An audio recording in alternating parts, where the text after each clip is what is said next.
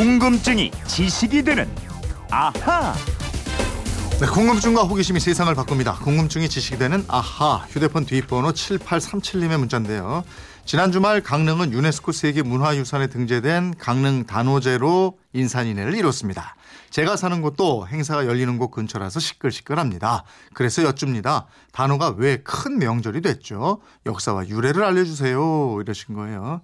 네, 전통 문화를 아끼고 사랑하는 강다솜 아나운서 알아보겠습니다. 어서 오세요. 네, 안녕하세요. 혹시 강릉 단오제 같은 전통 축제장에 가봤어요? 제가 이런 곳에 아쉽게도 못 가봤어요. 어.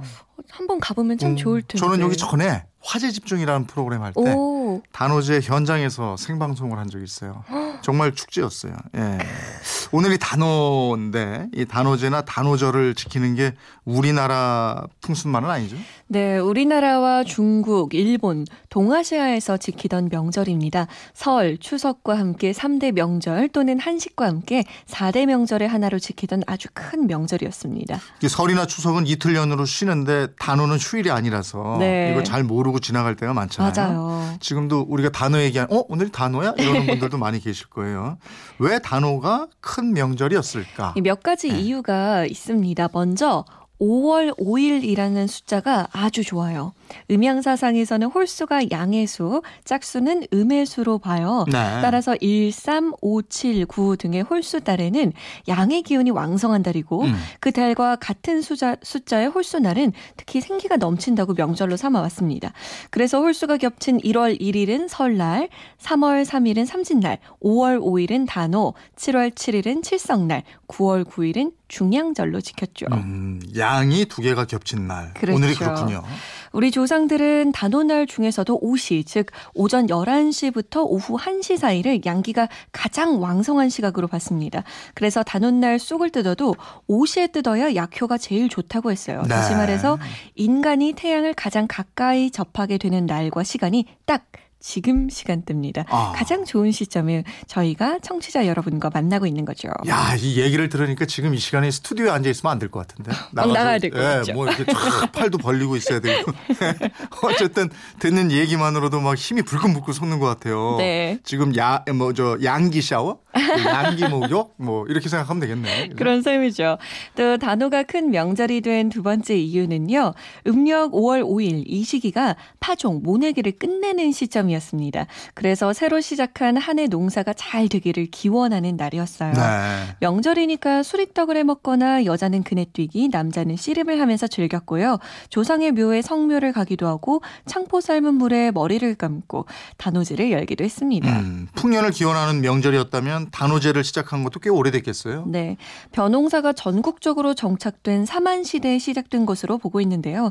사만에서는 5월에 씨 뿌리고 난 뒤 하늘에 제사 지내던 풍습이 있었는데 이날이 수린날입니다. 네. 그래서 단오를 수린날이라고도 많이 불러요. 수린날. 예, 왜 수린날이라고 부르는 거예요? 이 수리는 신이라는 뜻과 높 다라는 뜻을 갖고 있습니다. 따라서 수린날은 높은 신이 오시는 날이라는 뜻이 되고요.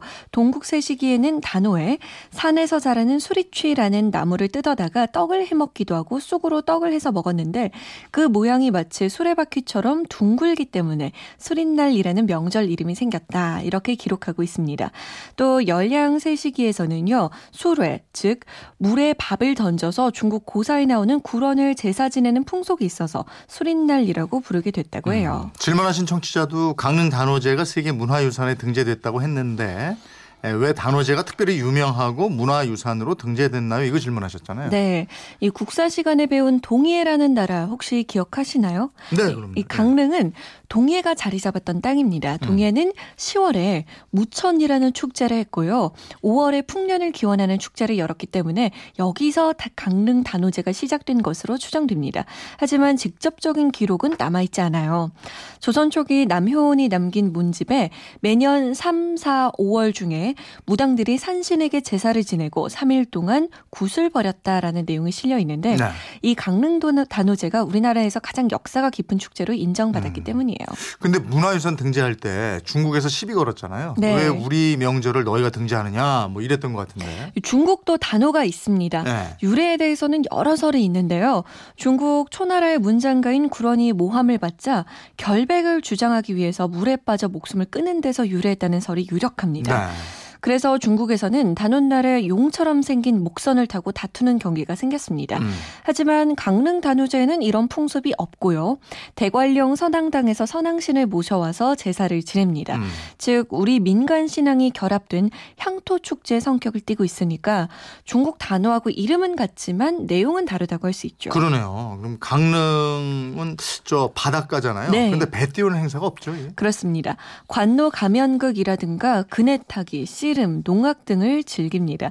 다만 중국도 창포를 이용합니다. 네. 이 중국에서는 창포를 문에 꽂아서 액귀를 막았는데 우리는 머리에 윤기가 돈다고 해서 창포물로 머리를 감은 것도 다른 점이죠. 네. 또각 지방마다 단오절을 부르는 이름이 달랐어요. 전라남도에서는 단양술이라고 했고요. 음. 경상북도에서는 며느리날이라고 했어요. 이날 며느리가 친정을 찾아서 하루 종일 그네를 뛰면서 놀 수 있는 날이었기 때문이고요. 네. 강릉은 과부 시집 가는 날, 강원도 삼척에서는 소 군 둘레 끼우는 날이라고 했습니다. 이게 콧둘에 끼우는 날이에요. 음, 지방마다 이게 풍습이 달랐군요. 네. 우리 조상들이 단오날에 했던 풍습 또 뭐가 있어요? 음, 그네, 씨름, 떡해 먹기 등은 말씀드렸고요. 임금님이 부채를 선물하던 풍습도 있었습니다. 어. 단오가 지나면 곧 더위가 시작되거든요. 네네. 그래서 더위를 잘 이기라고 신하들에게 부채를 하사하던 풍속이었는데요. 이 부채를 단오선이라고 했습니다. 음. 또 나쁜 귀신을 쫓기 위해서 부적을 만들어 붙였는데 이 부적을 단오부, 천중부적 등으로 불렀습니다. 단오선, 단오부채 이거 좋네요. 네. 아우 요즘 무덥고 또 뭐 기후 변화다, 미세먼지다, 환경도 갈수록 나빠지고 이러는데 오늘부터 부채 하나씩 들고 다니면 좋겠어요. 그러게요. 네. 그리고 단오 무렵이면요. 대추가 막 열기, 열리기 시작하는 시절이기 때문에 대추나, 대추나무 가지 사이에 돌을 끼워놓고 대추 풍년을 기원했습니다. 이거를 대추나무 시집 보내기라고 했어요. 음. 단오날에 도장을 만들어 두면 신수가 좋다고 해서 모과나무나 대추나무를 재료로 도장을 만들기도 했습니다. 네. 7837님 궁금증 풀리셨어요? 강릉 단오제는 이번 주 일요일까지 합니다. 네, 가까운 곳에 사시니까 직접 한번 참여해 보셔도 좋을 것 같네요. 선물 보내드리겠고요. 이분처럼 궁금증이 있을 때 어떡합니까? 네, 그건 이렇습니다. 인터넷 게시판이나 MBC 미니 또 휴대폰 문자 샵 8001번으로 보내주시면 되는데요. 짧은 문자는 50원, 긴 문자는 100원의 정보 이용료 있습니다. 생활 속의 호기심, 궁금증 많이 보내주세요. 네, 궁금증이 지식이 되는 아하 강다솜 아나운서였습니다. 고맙습니다. 고맙습니다.